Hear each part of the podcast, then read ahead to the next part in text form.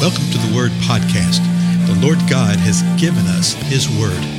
Let us learn it. Let us live it. Let us rejoice in it. Spread the Word.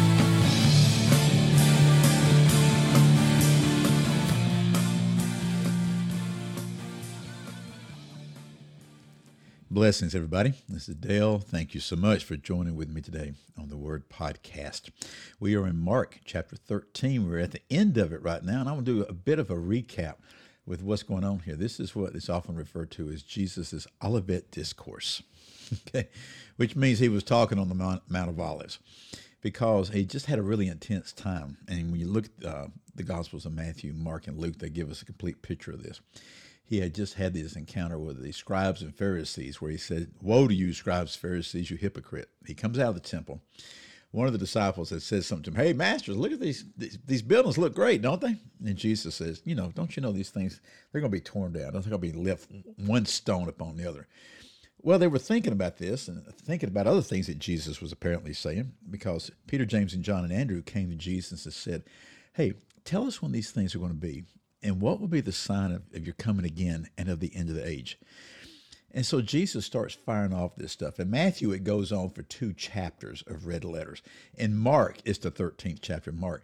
And the first thing he says is, See to it that no one misleads you. There's going to be people who will come in my name. Some will act like that they're actually messiahs. Some will come in my name saying they actually believe in me, but they don't. And they're going to try to mislead you. See to it that you're not misled. That's really important. You have a role and responsibility. He also said, see to it that you're not frightened. When you hear about wars and rumors of wars, when you hear about ethnic groups rising up against each other, when you hear about nations fighting against nations, when you hear about earthquakes, when you hear about famines, see to it that you're not frightened. So we have directed commands and instructions from Jesus himself to see to it that you're not misled, see to it that you're not frightened. And then he comes along and says, see to it that you be on your guard. Be on guard because they're going to deliver you.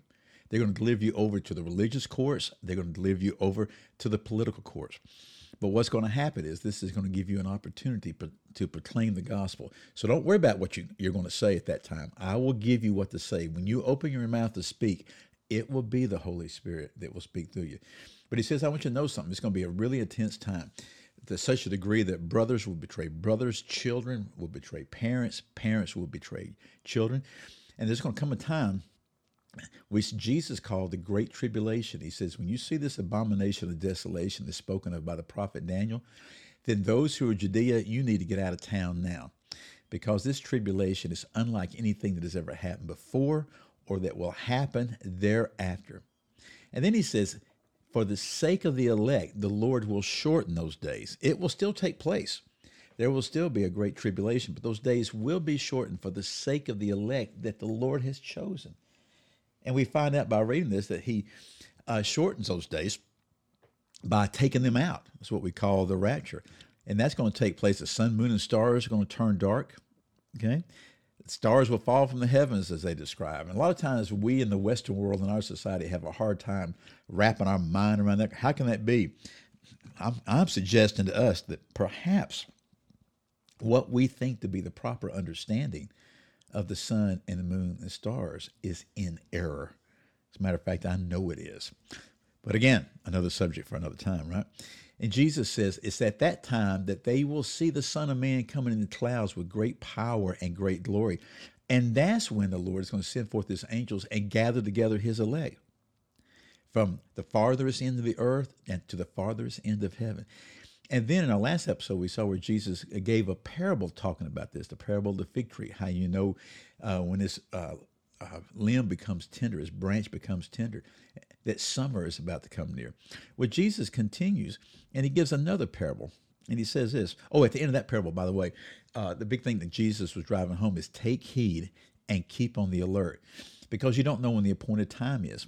Well, now Jesus gives another parable uh, with that same idea. Verse 34, he says this It's like a man away on a journey who, upon leaving his house, and putting his slave in charge, assigning to each one his task, also commanded the doorkeeper to stay on the alert. So Jesus is saying, okay, it's like when a guy leaves, he gives everybody their assignment, all the workers, all the slaves, and the doorkeeper, he's telling the doorkeeper, stay alert.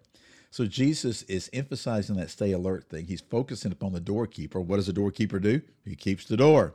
He watches over what comes in, watches over what goes out. Verse 35, therefore, Jesus says, be on the alert. So he says this over and over and over. As a matter of fact, he says in uh, verse 33, he says in verse 34, says in verse 35, says it a couple times before all that. Be on the alert. Why? Jesus speaking. For you do not know when the master of the house is coming, whether in the evening, at midnight, or when the rooster crows, or in the morning, in case he should come suddenly and find you asleep. Then the last verse, the 13th chapter of Mark, Jesus continues and says this What I say to you, I say to all, be on the alert. so Jesus is speaking at least to these four guys that asked the question, right?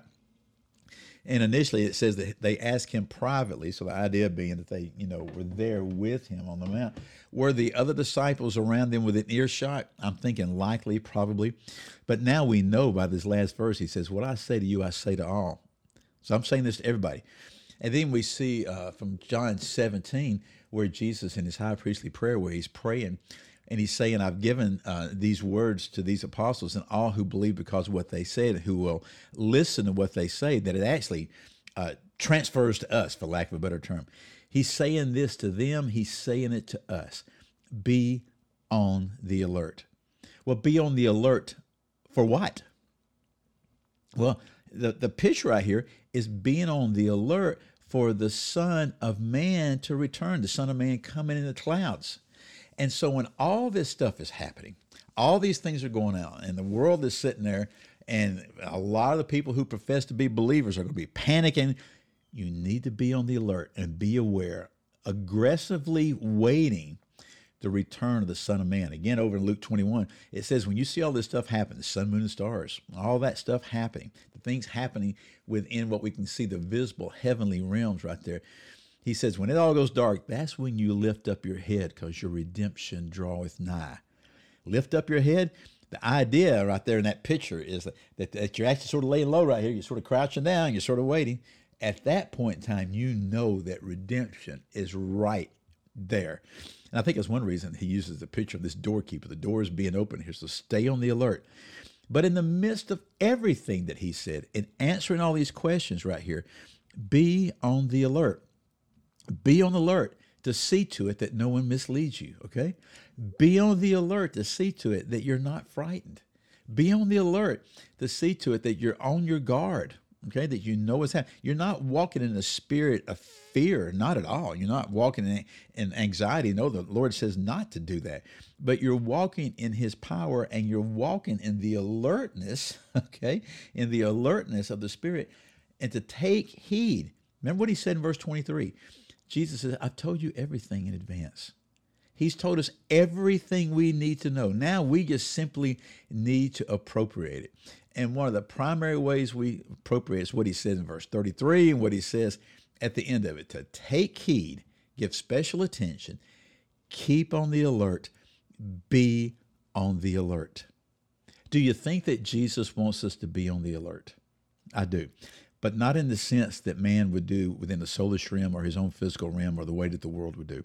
To be on the alert within the power and the presence of the Holy Spirit is an entirely different thing, which I think we are just beginning to explore and experience.